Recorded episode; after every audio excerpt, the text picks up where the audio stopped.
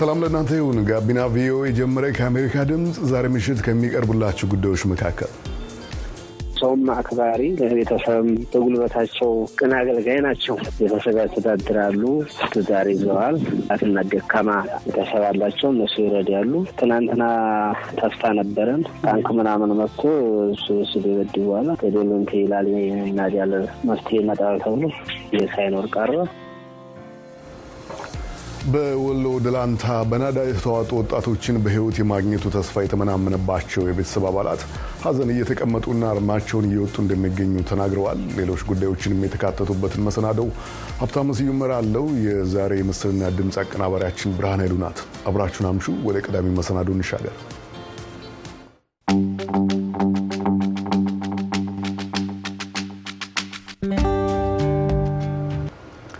ቀዳሚው ዘገባ ወደ ወሎ ደላንታ ይወስደናል። በደላንታ ወረዳ የዋሻ ውስጥ ባህላዊ የኦፓል ማምረት ስራ ላይ ሳሉ በናዳ የተዋጡ ወጣቶችን በሕይወት የማግኘቱ ተስፋ የተመናመነባቸው የቤተሰብ አባላት ሐዘን እየተቀመጡና እርማቸውን እየወጡ እንደሚገኙ ተናግረዋል። በናዳ የተቀበሩት አምራቾች ሀያኛ ቀናቸውን የያዙ ሲሆን ከዚህ በኋላ በሕይወት የመገኘታቸው እድል የመነመነም ነው ሲሉ ቤተሰቦቻቸው ለአሜሪካ ድምፅ ገልጸዋል። አስክሬናቸውን አግኝተን ቀብራቸውን በክብር አለመፈጸማችን ሐዘናችንን አባብሶታልም ብለዋል። መስፍን አራጌ የተከታዩን ዘገባ ልኮልናል።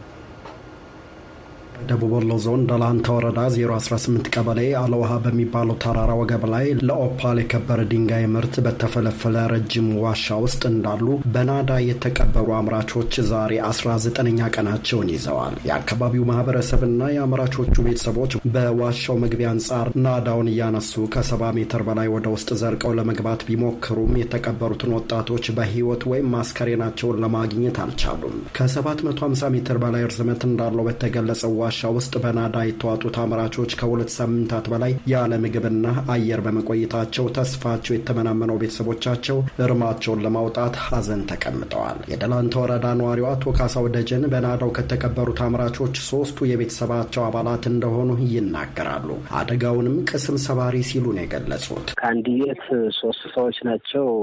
ዴጀን ጌታዬና አንታየ ጌታዬ ዳዊት ስለሽ ናቸው። ሁለቱ ወንድማማች ናቸው። አንደኛው ደግሞ የአንደኛው ሚስት ወንድም ነው። ለቤተሰብ ታዛዥ ቅን፣ ለቤተሰብ ሆነ ለጎረቤት ጥሩ አገልጋይና ታዛዥ ናቸው። ልጆች ትልቅ ሰውም አክባሪ፣ ለቤተሰብ በጉልበታቸው ቅን አገልጋይ ናቸው። ቤተሰብ ያስተዳድራሉ፣ ትዳር ይዘዋል። አትና ደካማ ቤተሰብ አላቸው፣ እነሱ ይረዳሉ። ትናንትና ተስፋ ነበረን ታንክ ምናምን መጥቶ እሱ ስደበድ በኋላ ገደሉን ይላል ናዲያለ መፍትሄ ይመጣል ተብሎ ይህ ሳይኖር ቀረ።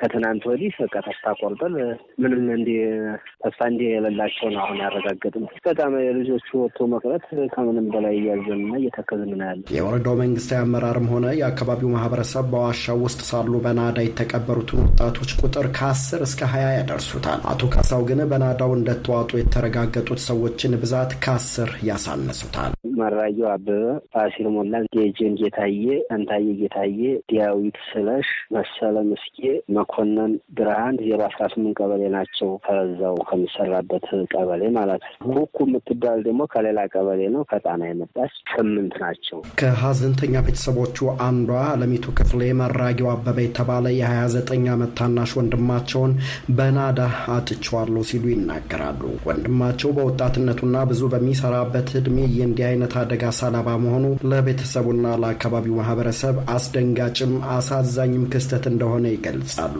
መራጊያው አበበ ማለት በጣም ደግ መልካም ሰው ፈጣሪ ሲፈጥር ከላይ ሁሉን ነገር ትትና እስከ ወንድነት አሟልቶ የፈጠረው እኔ እህቱ ስለሆንኩ ብቻ ሳይሆን ይህን የምልለት ጎረቤትም ዘመድ ባደው ምንም አይነት ሳካ የሌለው ምንም የስድስት ወር አንድ ወንድ ልጅ ህፃን ያለው ነው።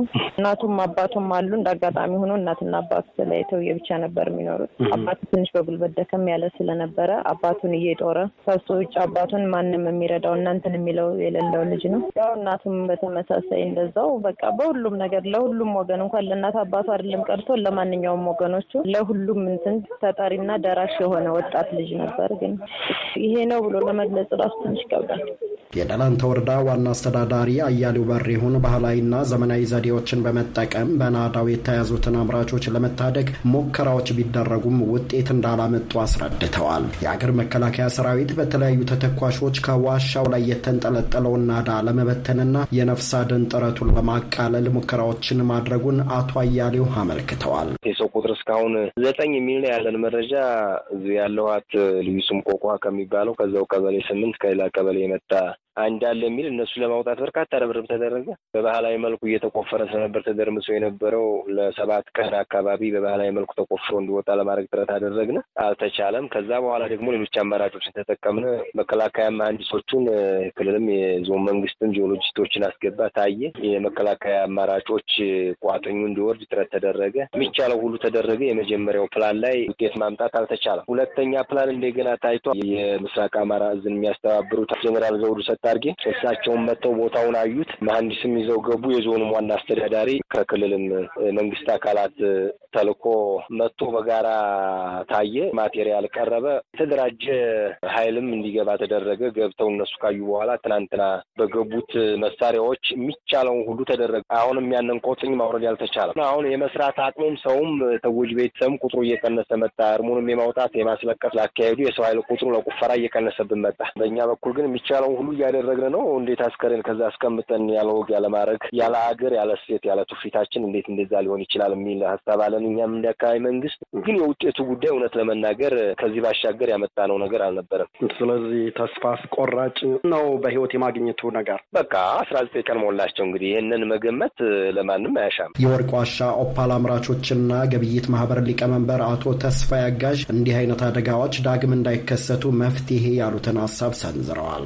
ወደፊት ያው ቦታ ብዙ ስርዓቶችን የያዘ ቦታ ስለሆነ መንግስት ከወዲሁ ቢሞቱም እንኳ ተጨማሪ ብዙ ስርዓቶች እዛ ቦታ ላይ ስለሆነ ከዕለት ኑሯቸውን የሚገፉት መንግስት የተሻለ ነገር ተጠቅሞ ገደሉ ካልወረደ አስቸጋሪ ነው። እዛ አካባቢ ያሉ ወጣቶች የስራ ዕድል መፍጠራቸው ነው እና ለተተኪውም ትውልድ አደጋ የሆነውን part መንግስት በተሻለ መንገድ ተባብሮን ቢወርድ የናዳው መንስኤ ዋሻውን ለመደገፍ የቆሙት ምሰሶዎች በህገ ወጥ አምራቾች በመፍረሳቸው እንደሆነ የአካባቢውን አምራቾች ዋቢ አድርጎ የአሜሪካ ድምፅ መዘገቡ ይታወሳል። ናዳው በተከሰተበት አካባቢ 750 ወጣቶች በማህበር ተደራጅተው በኦፓል ማምረት ስራ ላይ እንደተሰማሩ ከወርቅ ዋሻ ኦፓል አምራቾችና ግብይት ማህበር የተገኘው መረጃ ያመለክታል። የደቡብ ወሎዋ ደላንታ ወረዳ ከ2004 ዓ ም አንስቶ በኦፓል ማዕድን ምርቷ ትታወቃለች። ይሁንና አመራረቱ ባህላዊ፣ ምርቱ የሚገኝበት አካባቢም ገደላማ በመሆኑ በተደጋጋሚ የሚከሰተው ናዳ ለህይወት መጥፋትና ለአካል ጉዳት ምክንያት እንደሆነ ይነገራል።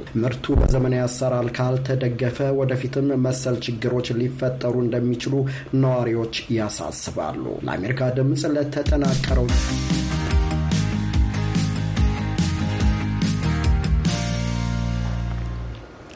ጋቢና ቪኦኤ ከአሜሪካ ድምፅ ይቀጥላል። ዩናይትድ ስቴትስ ውስጥ ከ10 ሚሊዮን በላይ ሰነድ አልባ ስደተኞች እንደሚኖሩ የቅርብ ዓመታት መዛግብት ያሳያሉ። እኒህ ስደተኞች በሀገሪቱ መደበኛ አስተዳደር እውቅና ስለሌላቸው መሰረታዊ አገልግሎቶችን አለማግኘትን ጨምሮ ለበርካታ ስነ ልቦናዊና ኢኮኖሚያዊ ችግሮች ሲጋለጡ ይታያል። ዩናይትድ ስቴትስን የተስፋ ምድራቸው አድርገው ከሚኖሩ ኢትዮጵያን ስደተኞች መካከል ጥቂት የማይባሉትም ከሰነድ አልባነት በሚመነጩ ችግሮች መፈተናቸው አልቀረም። ይህን የተመለከተውን ዘገባ በመቀጠል እናሰማችኋለን። በሜሪላንድ ግዛት ውስጥ ነዋሪ የሆነችው ጽዮን ሕጋዊ የመኖሪያና ስራ ሰነድ ሳይኖራቸው ዩናይትድ ስቴትስ ውስጥ የሚኖሩ ኢትዮጵያን ስደተኞችን ሕይወት በቅርብ ታውቀዋለች። ከዓመታት በፊት እሷም በዚህ የሕይወት ምዕራፍ አልፋበታለችና አስራ ሁለት አስራ ሶስት ሰዓትም ልትሰራ ትችላለህ። ምክንያቱም ያሰውጥ አካል አማራጭ የለም። የት ሄደህ ትሰራለህ? አንተንም ይቀይረሃል። የሆነ ሰው እንደዚህ አይነት condition ላይ expose ከተደረገ በኋላ ከስድስት ወር በኋላ ስታገኘው ሌላ ሰው ሆኖ ነው የምታገኘው። complete ይቀየራል። ስደተኞችን በሚመለከቱ ማህበራዊ አገልግሎቶች ውስጥ የቆዩት አቶ ግርማ ከበደ በበኩላቸው እኒህ ወገኖች ለከፋ እጣ ሲዳረጉ በተደጋጋሚ ተመልክተዋል። እኔ አንድ ማውቀው ሰው በዚህ ሀገር መጥቶ ገና የጥገኝነት ጥያቄው ስላላለቀለት ሕክምና ማግኘት አልቻለም፣ ኢንሹራንስ ማግኘት አልቻለም እና ያው ህይወቱ አልፏል። ዩናይትድ ስቴትስ በሚሊዮኖች የሚቆጠሩ ህጋዊ የመኖሪያና ስራ ሰነድ የሌላቸው ስደተኞች የሚኖሩባት ሀገር ናት። እነዚህ ስደተኞች የሀገሪቱ መደበኛ አስተዳደር ስለማያውቃቸው ኑሯቸውን የሚገፉበት ኢመደበኛ ኗኗር ይመሰርታሉ። ይህ ኑሮ ታዲያ በዘርፈ ብዙ ፈተናዎች የታጠረ ነው። ያልተመዘገቡ ስደተኞች መባላቸው ራሱ በላያቸው ላይ ተቀምጦ ፍርሃትን ይዘራባቸዋል። ያ ፍርሃት ደግሞ ከብዙ ነገር ያቅባቸዋል። የሰማችኋቸው ዶክተር እልልታ ረጋሳን ነው። ዶክተር እልልታ በተለይ ኢትዮጵያውያንና ኤርትራውያን ስደተኞች በጤና በትምህርትና ሁለንተናዊ ቤተሰብ ግንባታ ረገድ ማወቅ የሚገቧቸውን መረጃዎች የሚያጋራው ተያያዥ አገልግሎቶችንም የሚሰጠው አኳኩሉ ፋሚሊ የተሰኘ ተቋም መስራች ናቸው። የመኖሪያና ስራ ሰነድ አልባ ስደተኞችን ተግዳሮቶች ማስረዳት ይቀጥላሉ። ማህበራዊ ጥቅማ ጥቅሞችን፣ የገንዘብ ድጎማ፣ የምግብ፣ የጤና እንክብካቤ እንዳያገኙ ያደርጋቸዋል። ምክንያቱም አንድ አክመንት ላይ አልተመዘገብኩም፣ ህገወጥ ነኝ፣ የዚህ ሀገር መንግስት መንግስትና አስተዳደር አያቀኝም፣ ስለዚህ በማንኛውም ሰዓት ሊያስወጡኝ ይችላሉ በሚል ፍራቻ ተደብቀው የሚኖሩ አሉ። ይሄ ደግሞ ስራ ከመስራት ያግዳቸዋል። በቋሚነት ስራ አግኝተው ግብር እየከፈሉ ከሚያገኙት ጥቅማ ጥቅም ያግዳቸዋል። ያ ደግሞ ለእድገታቸው ትልቅ ማነቆ ነው። ከሚያገኙት የጤና እንክብካቤ ያግዳቸዋል። ሌላው ደግሞ የሚያግዳቸው አንዱ ትምህርት እንዳይማሩ ሙያ ነክ ስልጠና እንዳያገኙ አጭርም ሆነ ረዥም ትምህርት የኮሌጅ ትምህርትን የዩኒቨርሲቲ ትምህርትን ጨምሮ እንዳያገኙ ያደርጋቸዋል። ይሄ አንዳክመንትድ የመሆናቸው ውጤት ነው። ለመሆኑ በሀገሬው አጠራር undocumented immigrants ወይንም ሰነድ አልባ ስደተኞች የሚለው ቃል የሚገልጸው እነማንን ነው? የተባበሩት መንግስታት ድርጅትን ጨምሮ በዓለም አቀፍና አህጉራዊ ተቋማት ውስጥ ስደተኞችን በሚመለከቱ መርሃ ግብሮች ውስጥ ያገለገሉት በአሁኑ ሰዓት በሜሪላንድ ግዛት የሞንጎመሪ ትምህርት ቤቶች አስተዳደር ውስጥ በአማካሪነት የሚያገለግሉት አቶ ግርማ ከበደ ለትርጉሙ ያግዙናል። ብዙ ጊዜ በተለምዶ ከላቲን አሜሪካ የሚመጡት ናቸው። ድንበር አቋርጠው የስራ ፍቃድ የሌላቸው social security number የሌላቸው green card እንደዚህ የሌላቸው ማለት ነው። በብዛት ከላቲን አሜሪካ ይመጣሉ ስንል በዛ በኩልም የተለያዩ አፍሪካ አፍሪካውያን አሁን በቅርቡ እንዲያውም ቻይናዎች አሉ፣ ኢትዮጵያኖችን በተወሰነ ደረጃ አሉ።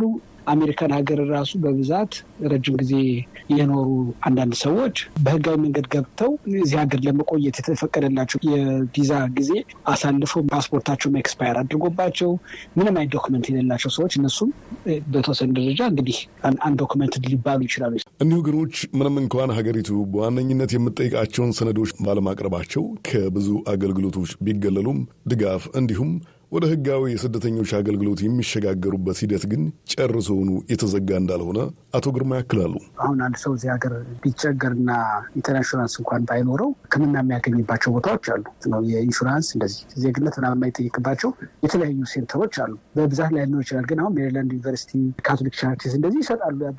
ለጥርስም እንኳን ቢሆን በነፃ ደግሞ የህግ አገልግሎት የሚያገኙባቸው ማዕከሎች አሉ። ጥገኝነት ለመጠየቅም ሊሆን ይችላል። ድርጅቶች፣ center ኦች አሉ። የነፃ ምግብ የሚያገኝባቸው ቦታዎችም አሉ። እንዲያውም ይባስ ብሎ ደግሞ ቤትም ምንም ባያገኙ እንኳን ስራ እየሰሩ ማደር የሚችሉባቸው ቦታዎች አሉ። እኔ የሰራሁበት የ Catholic Charities work for bed የሚባል ፕሮግራም ነበር። አሁንም ይኖራቸዋል ብዬ አስባለሁ። በመግቢያችን ላይ ሀሳቧን ወደ አጋራችን ጽዮን እንመለስ። ጽዮን ከዓመታት ሂደት በኋላ በዩናይትድ ስቴትስ ለመኖርና ለመስራት የሚያበቃትን ህጋዊ ሰነድ አግኝታለች። በሷም ሆነ በሌሎች ትውልደ ኢትዮጵያውያን ህይወት ውስጥ የገጠሙ ክስተቶችን ለአብነት የምታነሳው ጽዮን በአንድም ሆነ በሌላ ምክንያት ለሰነድ አልባ ስደተኝነት የሚጋለጡ ትውልደ ኢትዮጵያውያን ቢኖሩ ሊያስቡባቸው ስለሚገቡ ጉዳዮች ቀጣዩን ትመክራለች። በመጀመሪያ አገርህን ጥለህ ስትወጣ ምንም አይነት ነገር ሊያጋጥም ይችላል። ብዙ ነገር አንተ ባሰብከው መንገድ ላይሄድ ይችላል። በጣም emotionally ready የሆንክ ሰው መሆን አለብህ። እግዚአብሔርም ከሆነ አላህም whatever ይዘኸው መምጣት አለብህ በውስጥ በጣም ብዙ ነገር ሊያጋጥም ስለሚችል ማለት ነው። ከዛ ደግሞ ሲቀጥል information information information ሰው ጠይቅ፣ አንብብ። ሀበሻን community አለ በጣም የእኛ ሰው ሊረዳህ ዝግጁ ነው።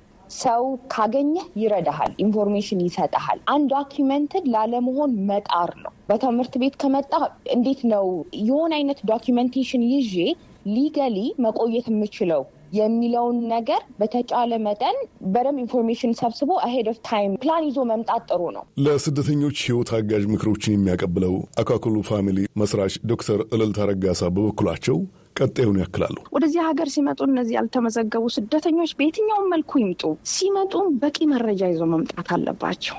አሜሪካ ወርቅ በወርቅ ሆና ሰማዩ ምድሩ በገንዘብ ተነጥፎ የሚጠብቅበት ሀገር አይደለም። እንደዛ አይደለችም። ብዙ ልፋት ያለው አለ፣ ብዙ ስራ አለ። ግን ስኬት የሚገኝባት ሀገር ናት። ግን ዝግጅት ሳያደርጉ ሲመጡ የጤና ቀውስ ይገጥማቸዋል። እዚህ የሚያዩት የተለየ ነው። በወሬ መስማት አንድ ነገር ነው። ተጨባጭ ሁኔታ ደግሞ በቂ መረጃ ማግኘት አለባቸው ብዬ አስባለሁ። ለምን እዚህ ሲመጡ ለሚመጣባቸው ፈተና ሁሉ ከገንዘብ ማጣት፣ ከጤና መጓደል፣ በህጋዊ መልክ አለመኖር ካለ ሁሉ ጋር አእምሯቸውን አዘጋጅተው አካላቸውን ያላቸውን ሁኔታ አዘጋጅተው ስለሚመጡ ይሄ ዝግጅት ያስፈልጋቸዋል ብዬ አምናለሁ። እዚህም ከመጡ በኋላ በዓላማ ቢመጡ መልካም ነው ብዬ አምናለሁ።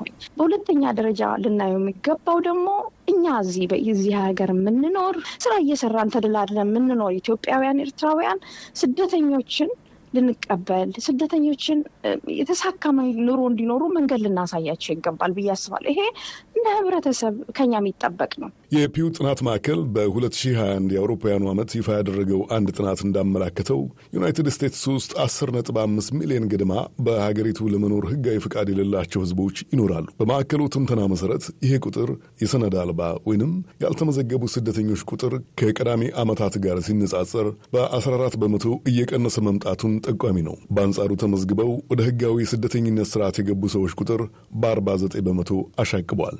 ባልተመዘገቡ ስደተኞች ህይወት ውስጥ ያለፉትም ሆነ ከስደተኞች ጋር በሚገናኙ ተቋማት ውስጥ የሚሰሩት አስተያየት ሰጪዎቻችን የሰነድ አልባ ስደተኞች ግብ ወደ ህጋዊ መንገድ የሚገቡበትን አማራጭ ማሰስ ሊሆን እንደሚገባ አጽንኦት ሰጥተዋል። ለአሜሪካ ድምፅ ሀብታሙ ስዩም ዋሽንግተን ዲሲ።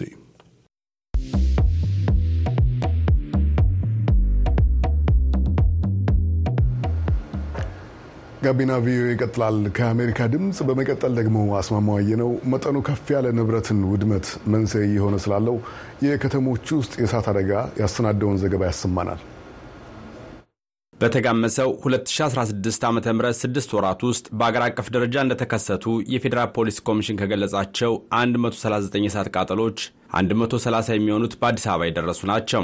አደጋው ንብረታቸውን ካሳጣቸው የርዕሰ መዲናይቱ ነዋሪዎች መካከል አቶ አየለ ወርኬ ይገኙበታል። በከተማዋ ሽሮሜዳ አካባቢ ነዋሪው አቶ አየለ ባለፈው ሳምንት ቅዳሜ የካቲት 16 ቀን 2016 ዓ ም በመኖሪያ ቤታቸው ላይ ስለደረሰው የእሳት ቃጠሎ አደጋ ለአሜሪካ ድምፅ አስረድተዋል። ኤሌክትሪክ ትንሽ ምጣድ ተሰርቶ ነበረ። ያችን በተሳል መብራት ጠብቶ ነበረ። ከዛ በኋላም እኛም ያው ክዳን በዓል ነበረ። ትንሽ ያረሳን በር ዘግተን ያው ቤተክርስቲያን ምናምን አካባቢ ሄደን ተመልሰን እስክንመጣ ድረስ ልጆች ነበሩ። ከምሽቱ ወደ አንድ ሰዓት ከአስር ላይ የኤሌክትሪክ ችግር ነው። በዛ ያው እሳት እንድነሳ ተደረገ። ሰው ላይ ያልደረሰ ሙሉ እቃ እንዳለ ቤት ያለው እቃ ሙሉ አልቋል። ጣሪያውም ሌላ ጋር እንዳይተላለፍ አንድ ሁለት ክፍል ሙሉ በሙሉ አለቀ። ሌላ ክፍል ላይ እንዳይተላለፍ ብሎክም ስለሆነ እግዚአብሔር አትርፎታል እና ሙሉ አንድ ነገር የተረፈ ነገር የለም። ሁለት ሚሊዮን ይደርሳል ሙሉ እቃ ምንም የተረፈ ነገር የለም። የልጆች አልጋው፣ ፍሪጁ፣ ቴሌቪዥኑ ምኑ አንድ ነገር የሚባል የተረፈ ነገር የለም። ብዙ ነው። በቃ ምንም ይሄ ሀያ አመት አስራ አምስት አመት የለፋኑ ንብረት ነው የወደመው። ትንሽ አንድ ክፍል ነበረች። እዛ ነው ያለ ነው ተሰብሰን ያለውን አሁን ትንሽ ሊረጋጋ ብዬ ወረዳዎች መጥተው ፎቶ ያነሳሉ። ምን የሚለው ብቻ ነው እንጂ ይህን ያሉ ነገርም የለም። ይህን አርጉም ያሉ ነገር የለም። እስከ እሳት አደጋ መጥቶም ትንሽ ነገር ፍራሽ ነገር ምናምን እናመጣለን። ሌላ ብዙ የምናደርገው ነገርም የለም አሉ። በዛ ሁኔታ ነው ያለሁት። አብዛኞቹ አደጋዎች የሚፈጠሩት ከበዓላት ወቅትና ዝግጅት ጋር ተያይዞ እንደሆነ የተናገሩት የኮሚሽኑ ቃል አቀባይ አቶ ጄይላን አብዲ ከጥንቃቄ ጉድለት የተከሰቱም እንዳሉ ተናግረዋል። የአደጋዎቹን መንስኤ የሚተነትነውን የፎረንሲክ ምርመራ ሪፖርት ይፋ ማድረግ ያስፈለገውም ሕብረተሰቡ ጥንቃቄ እንዲያደርግ በማሰብ እንደሆነም አስገንዝበዋል። በዚህ ምርመራ ሪፖርት እንደተገለጸው በአዲስ አበባ ከደረሱ የእሳት ቃጠሎች 15ቱ ሆነ ተብሎ የደረሱ ናቸው። የኮሚሽኑ የሕዝብ ግንኙነት ኃላፊ ጄይላን አብዲ ስለዚህ ጉዳይ ለአሜሪካ ድምፅ አብራርተዋል። መንስኤዎቹ በአራት ክፍሎች የተከፈሉ ናቸው።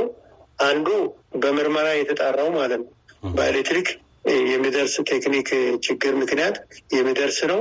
ይሄኛው በዚህ አመት በሁለት ሺ አስራ ስድስት ስድስት ወር ውስጥ ሰባ ሶስት ቃጠሎች ደርሷል። ይህም የደረሰው በአዲስ አበባ ከተማ ነው። በመካኒካል ችግር ደግሞ ምክንያት የተፈጠሩት አስራ ዘጠኝ ናቸው። ለምሳሌ መኪና በራሱ ጊዜ አንዳንድ ጊዜ በሙቀት ይቃጠላል። ሰው ሳይነካው ሞቆ በራሱ የሚቃጠልበት ጊዜ አለ። ያ mechanical ሰው እጅ ሳይኖርበት እንደሱ ማለት ነው። እነዚህ ደግሞ በ mechanical ችግር ምክንያት የተፈጠሩት አስራ ዘጠኝ ናቸው።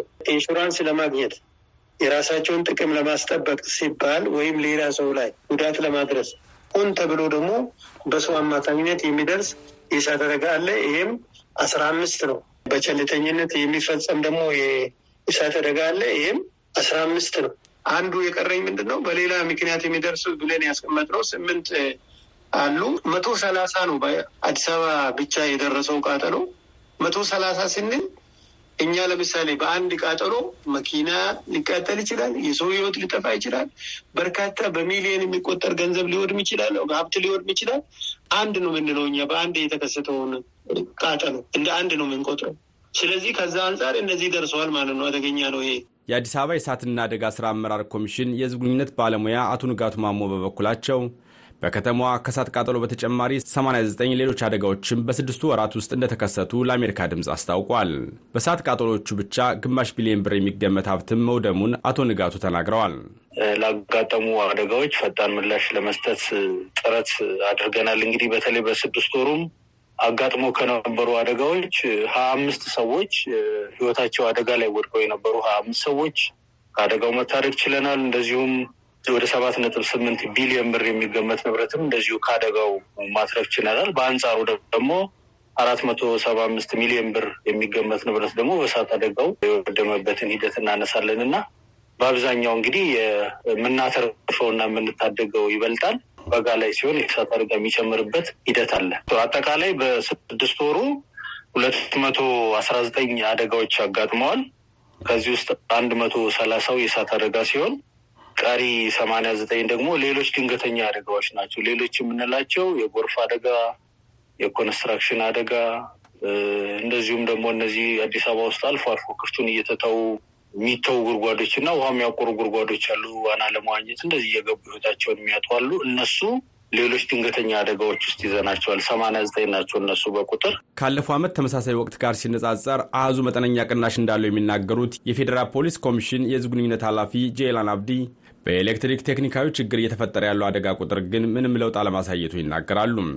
በግማሽ ዓመቱ ዘጠኝ የእሳት ቃጠሎ አደጋዎች ከተመዘገቡባቸው ሶስት ክልሎች መካከል አንዱ በሆነ የአፋር ክልልም ሆን ተብሎ የተፈጸመ የእሳት ቃጠሎ ስለመኖሩ ኃላፊው ጠቁመዋል።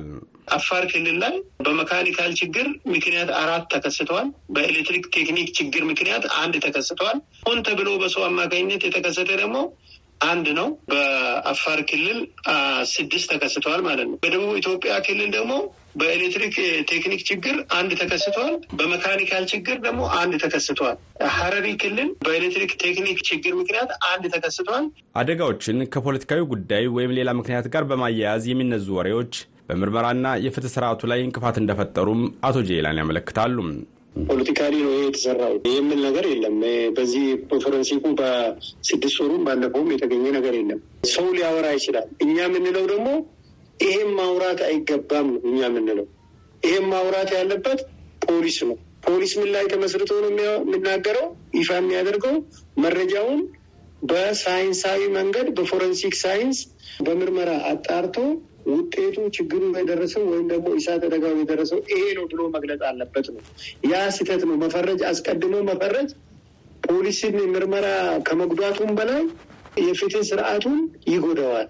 በሰሞኑ የእሳት ቃጠሎ መኖሪያ ቤታቸውን ያጡት አቶ አየለ ወርኬም በራሳቸው ላይ ከደረሰባቸው ተነስተው ህብረተሰቡ ጥንቃቄ እንዲያደርግ ይመክራሉ።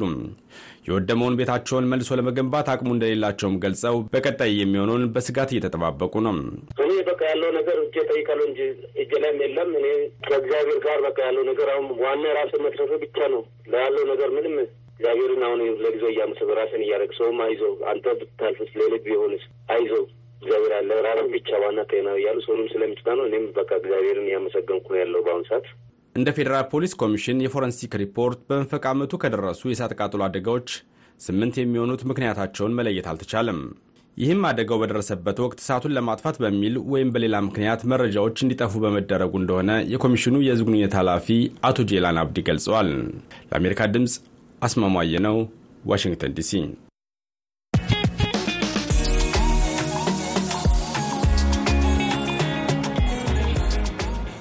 አስማማውን አመሰግናለሁ። በዩናይትድ ስቴትስ የያዝነው ወር የጥቁሮች ታሪክ ወር በሚል ይታወቃል። ይህንን አስመልክቶ የተለያዩ የስነ ጥበብ አውደ ርዕዮች እየተከናወኑ ነው። በኒውዮርክ ስለተካሄደ አንድ የስነ ጥበብ አውደ ርዕይ ቆንጂት ታዬ ትነግረናለች። ባለፈው እሁድ የተከፈተው አውደ ርዕይ The Harlem Renaissance and Transatlantic Modernism የሃርለም ዳግም ልደትና አትላንቲክ ተሻጋሪው ዘመናዊ ስነ ጥበብ የሚል ስያሜ ተሰጥቶታል። እስከ ሐምሌ 20 ወይም በፈረንጆች እስከ ጁላይ 28 ድረስ እንደሚቆይም ተገልጿል።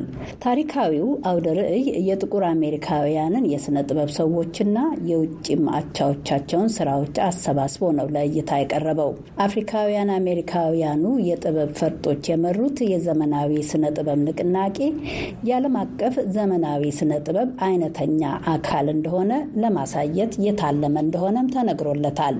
የኤግዚቢሽኑ ዋና አዘጋጅ ዲኒስ ሚሪየል በወቅቱ የዘር ልዩነት ከነገሰባቸው ከደቡብ ዩናይትድ ስቴትስ አካባቢዎች ወደ ሰሜኑና ወደ ተቀረውም አካባቢ ነፃነትንና የተሻለ እድልን ፍለጋ የፈለሱት በሚሊዮኖች የተቆጠሩ ጥቁር አሜሪካውያን በቆረቆሯቸው አዳዲስ ከተሞች የነበራቸውን ሕይወት ጥቁሮች የሥነ ጥበብ ሰዎች በታሪካችን ለመጀመሪያ ጊዜ ያንጸባረቁበት ወቅት ነበር ብለዋል። ያ ታሪክ ትኩረት ተነፍጎት እንደኖረም ዲኒስ ሙሬል ሳይጠቅሱ አላለፉም። ለዚህ ኤግዚቢሽን አደራጅነት ያነሳሳቸውም እሱ መሆኑን አመልክተዋል። እውነቱን ለመናገር ያን የመሰለ ግሩም ዘመን በ MET ሙዚየም ይሁን በሌሎችም ትላልቅ አብያተ መዘክር ትኩረት አላገኘም ነበር። በጊዜው በዋናነት የሥነ ጥበብ ስራዎቹን ሰብስበው የያዙት ከሲቪል መብቶች ንቅናቄ በፊት ለጥቁር አሜሪካውያን የከፍተኛ ትምህርት ዕድል ለመስጠት የተቋቋሙት ኮሌጆችና ዩኒቨርሲቲዎች ነበሩ። ሌሎችም በግልና በመንግስታዊ ተቋማት ይዞታ ስር የነበሩ ስብስቦችም አሉ። ታዲያ እኔ በ2020 ዓ ም ወደ Metropolitan Museum of Art በመጣሁ ጊዜ ያንን ክፍተት ለማስተካከል ፈለጉ። ሜት ሙዚየም ሁሉንም የሥነ ጥበብ ታሪክ የሚዳስስ የጥበብ ኢንሳይክሎፒዲያ ማለት ነው። ነገር ግን በአሜሪካ ስነ ጥበብ እና በዘመናዊ ስነ ጥበብ ታሪክ ይህን የሚያክል ግዙፍ ክፍተት ቁጭ ብሏል። እኔም በዚህ አውደ ርዕይ ያንን ክፍተት ለመዝጋት ነው የሞከርኩት። ርዕዩ 160 የሚሆኑ ስዕሎች፣ ቅርጻ ቅርጽ፣ ፊልሞችና ፎቶግራፎች ለእይታ ቀርበዋል። ስራዎቹን ፈልገው ማግኘት ቀላል እንዳልነበረ፣ ነገር ግን ደስ ብሏቸው እንዳደረጉት ዲኔስ ይናገራሉ።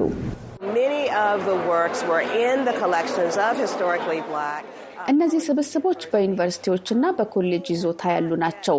እነሱ ደግሞ ስብስቦቻቸውን ገና በዲጂታል ቴክኖሎጂ ሰንደው አላስቀመጧቸውም። ስለዚህ ኢንተርኔት ላይ አይገኙም። ምን እንዳላቸው ለማወቅ ራሴ ወደ ዩኒቨርሲቲዎቹ ተጉዤ ቤተ መዘክሮቻቸውንና ማከማቻዎቻቸውን መጎብኘት ነበረብኝ። በደስታና በታላቅ ፍላጎት ይህንን አደረግኩ። በዚህ አውደ ርዕይ የቀረቡት አብዛኞቹ ስራዎች ከዚህ በፊት እኔም ፈጽሞ አይቻቸው አላቅም። ከአሁን ቀደም በሽያጭም ይሁን በውሰት ታይተው አያውቁም። በእርግጠኝነት ባለፉት በርካታ አስርተ ዓመታት አልቀረቡም። የኤረን ዳግላስ፣ የዊሊያም ኤች ጆንሰን፣ የአርቺባልድ ሞትሌ እና የሎራ ዊለር ስራዎች በአውደ ርዕዩ ከቀረቡት ስራዎች መካከል ናቸው። ስማቸው ገኖ ያልወጣ የጥበብ ሰዎችን ታሪክ የማወቅ ጉጉት እንደነበራቸው የገለጹት የሃርለም ሬኔሳንስ አውደ ርዕይ አዘጋጇ ዴኒስ ሚሪያል ለአብነት የሰዓሊ ሳሙኤል ጆሴፍ ብራውንን ስራዎችና ታሪክ ያነሳሉ። አንዱ የኔ ፍላጎት በብዙዎች ስለማይታወቁት ሰዓሊያን ማወቅ ነበር። ለምሳሌ ሳሙኤል ጆሴፍ ብራውንን ብንወስድ በጣም አስቸጋሪ በሆነው water color ፈሳሽ ቀለም እጅግ በጣም የሚጠበብ ሰዓሊ ነበር። መስታወት ውስጥ ትክ ብሎ ሲመለከት የሚያሳይ የራሱን ስዕል ስሏል። እሱን ስዕል ደብሊው ኢቢ ዱ ቦይስ The Soul of Black Folk በሚል ርዕስ በጻፈው ዝነኛ መጽሐፉ በዘመኑ የነበረውን የጥቁር አሜሪካውያን ስነ ልቦና በገለጸበት መንፈስ የሳለው ይመስለኛል። ዱቦይስ የዚያ ዘመን ጥቁር አሜሪካውያን ስነ ልቡና መንትያ ገጽታዎች አሉት ይል ነበር ያሉት ዴኒስ ሚሪያል፣ በአንድ በኩል እኔ ማነኝ ብሎ ያለማቋረጥ ራሱን ወደ ውስጥ ይጠይቃል። በዚያው ልክ ደግሞ ከውጭ ትክ ብለው የሚመለከቱት እንዳሉም ያውቃል ብሎ ነበር ሲሉ ጠቅሰዋል። ሰዓሊ ሳሙኤል ብራውን በመስተዋት ውስጥ ራሱን ትክ ብሎ የሚያይበት ስዕልም ያን መንፈስ የሚያንጸባርቅ መስሎ ይታየኛል ሲሉ አብራርተውታል። ስለዚህ ግሩም ሆኖ ያበበ የጥቁር አሜሪካውያን ዘመናዊ ጥበብ ብቻ ሳይሆን የራሱ የአሜሪካ ዘመናዊ ስልጣኔም አካል ነው። እንደ አሜሪካዊነታችን ታሪካችን የሀያኛው ክፍለ ዘመን ዘመናዊ ስነ ጥበብም አካል ነው። በኒውዮርኩ አውደ ርዕይ ሄንሪ ማቲስ፣ ኤድቫርድ መንች እና ፓብሎ ፒካሶን በመሳሰሉ ዓለም አቀፍ ሰዓሊያን የተሰሩ ስራዎችም እንደቀረቡ ተገልጿል። አብራችሁን ስላመሻችሁ በእጅጉ እናመሰግናለን። መልካም ምሽት ይሁንላችሁ።